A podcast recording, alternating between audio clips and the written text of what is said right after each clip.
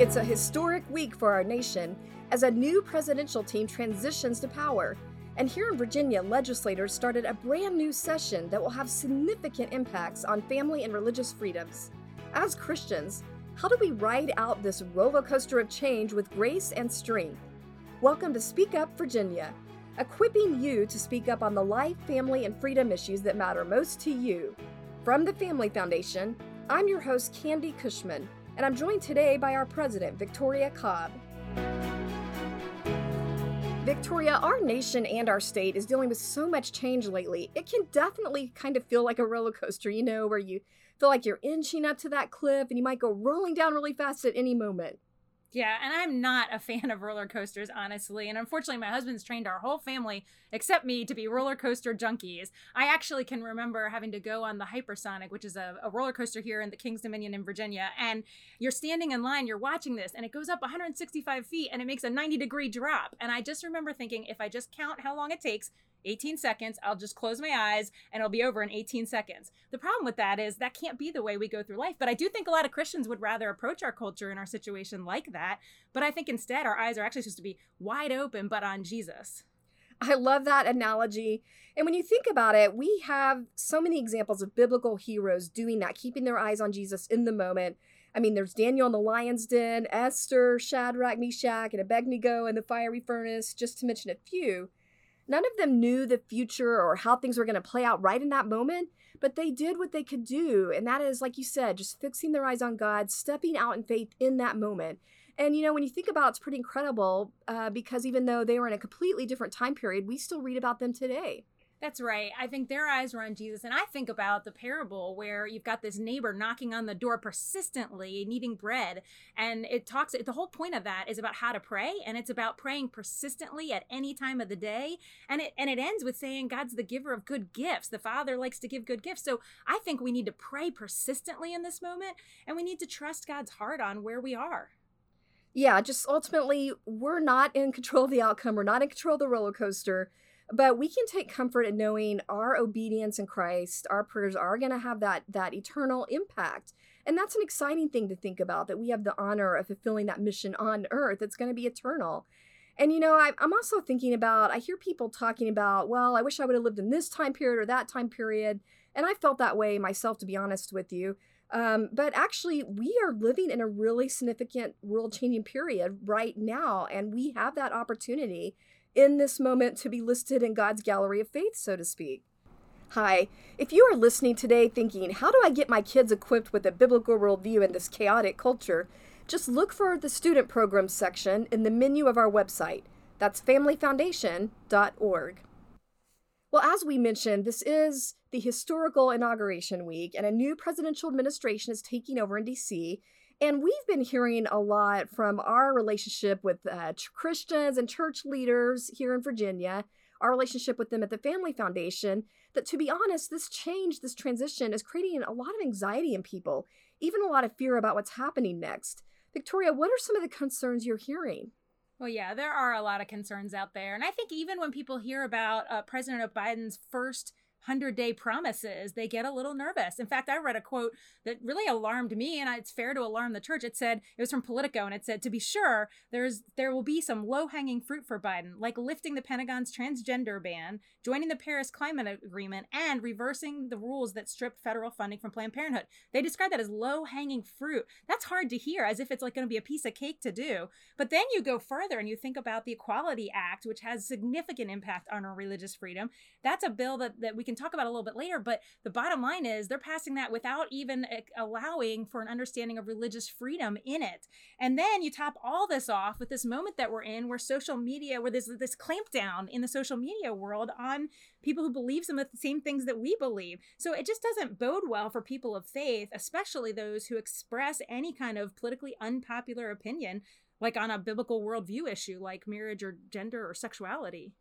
Exactly. Regardless of where you are in the political spectrum, the social media actions we're seeing right now, they are scary. And really, in and of themselves, it seems like they just kind of put a spotlight on this power of tech to almost function like a third arm of government, just in the way they're controlling or, you know, even eliminating voices.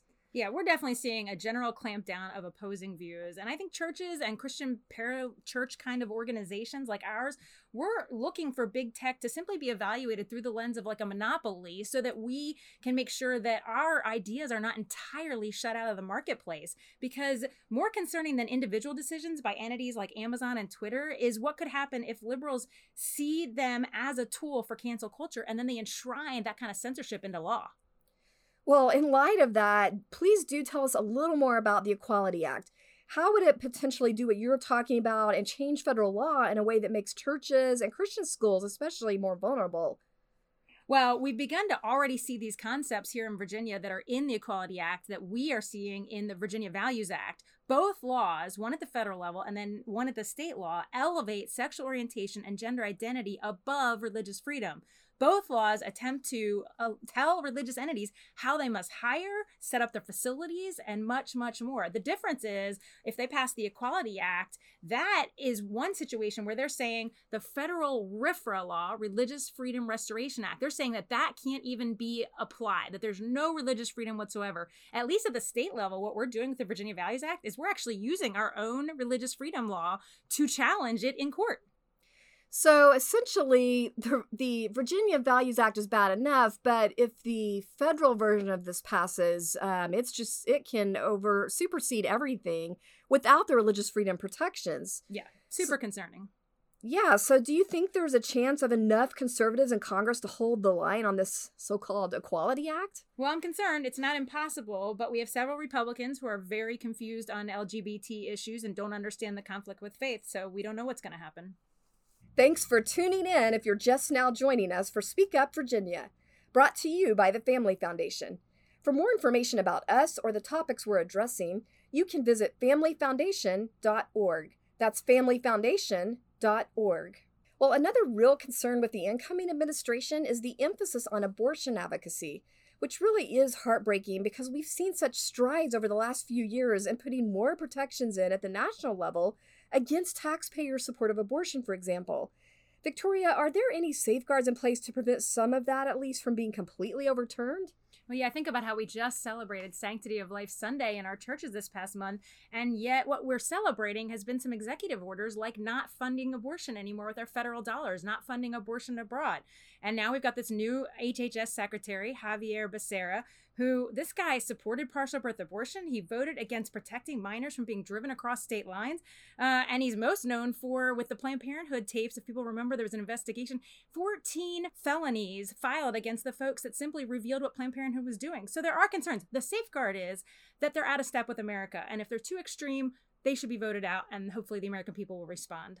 Well, since we were talking about the pressure coming from the federal law, let's talk about a minute also on the issue of mask mandates, because another promise that President Biden was making about his first 100 days was just this pledge of everybody wearing masks and putting pressure on state governors to implement mask mandates. So, Victoria, let's talk about what's happening here in Virginia. And I'll just mention that it's interesting that we've seen this difficulty going on at the same time with the distribution of vaccines, because I don't think they're anywhere where they wanted to be with the numbers of people being vaccinated. So that's probably going to add on to this whole pressure with distancing and masks. And how is that affecting our churches here in our state? Well, it's been really confusing for our churches to know we care a lot that people are safe, that they're using the right precautions. But the governor's been back and forth on what the rules are today, what the rules are tomorrow, what the distancing is. And honestly, it's just really disappointing that Virginia's at the bottom of the list of states with regards to getting the vaccine out. I wish our governor had focused more on how to get that thing out faster for folks who want it, rather than focusing on every other day changing curfew laws. Yeah, and what does this mean for our churches? Because we've seen this has been a real struggle because there's been different regulations, different mandates coming out in a series, and it's kind of hard to know which mandate applies where, just, you know, for how many people can sit in a pew kind of a thing. Well, we've certainly seen that there's already been a lawsuit filed in Culpeper from churches saying we're able to worship the way we need to worship. And we think the courts have generally respected that. But we also have the governor making these ridiculous comments like you don't have to gather to worship God, which seems like they don't understand what all being the church actually looks like functioning as the body. So it's a frustrating situation for churches. Yeah, and my understanding of the whole Culpeper thing was that the church members were pointing out that they felt like there was unequal or unfair treatment with the way these regulations were being handled in comparison to what was being said to churches and then what businesses and nearby restaurants were able to do. And plus, they just felt like it violated their conscience on this biblical instruction in Hebrews that we have to not forsake the assembling of ourselves together. So where is that boundary line, you know, where government cannot single out our churches or just overrule religious freedoms?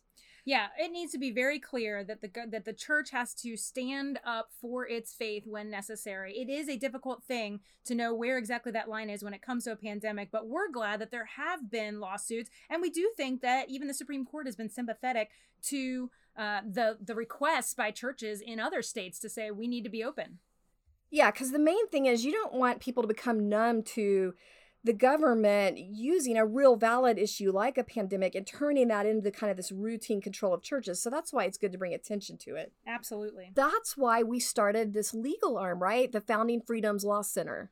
Yes, the goal of that organization and what they've been able to do is be able to issue guidelines to churches throughout this pandemic. When the laws change, when there's court cases, churches stay abreast by getting the information from Founding Freedoms Law Center.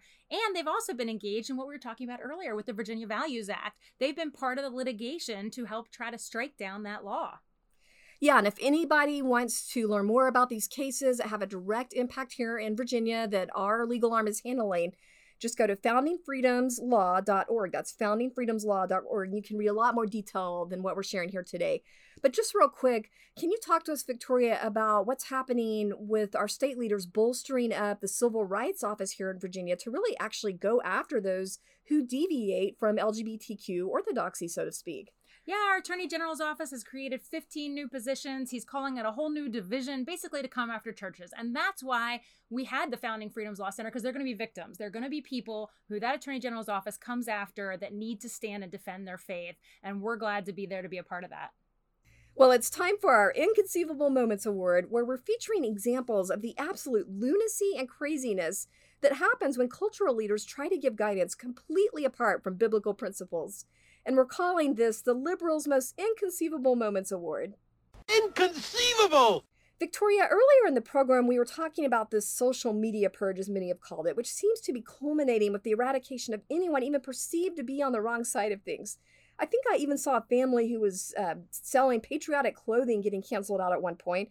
But what's really amazing, just something you wouldn't think you would hear of, is that this went all the way up to the then President Trump himself, right? Yeah, I don't think any of us are going to forget the day that the President of the United States of America was canceled all the way from top to bottom on all social media platforms. And like we said, regardless of where you are politically, it should be frightening to everyone that the tech conglomerate can just act like a third arm of government and shut you down.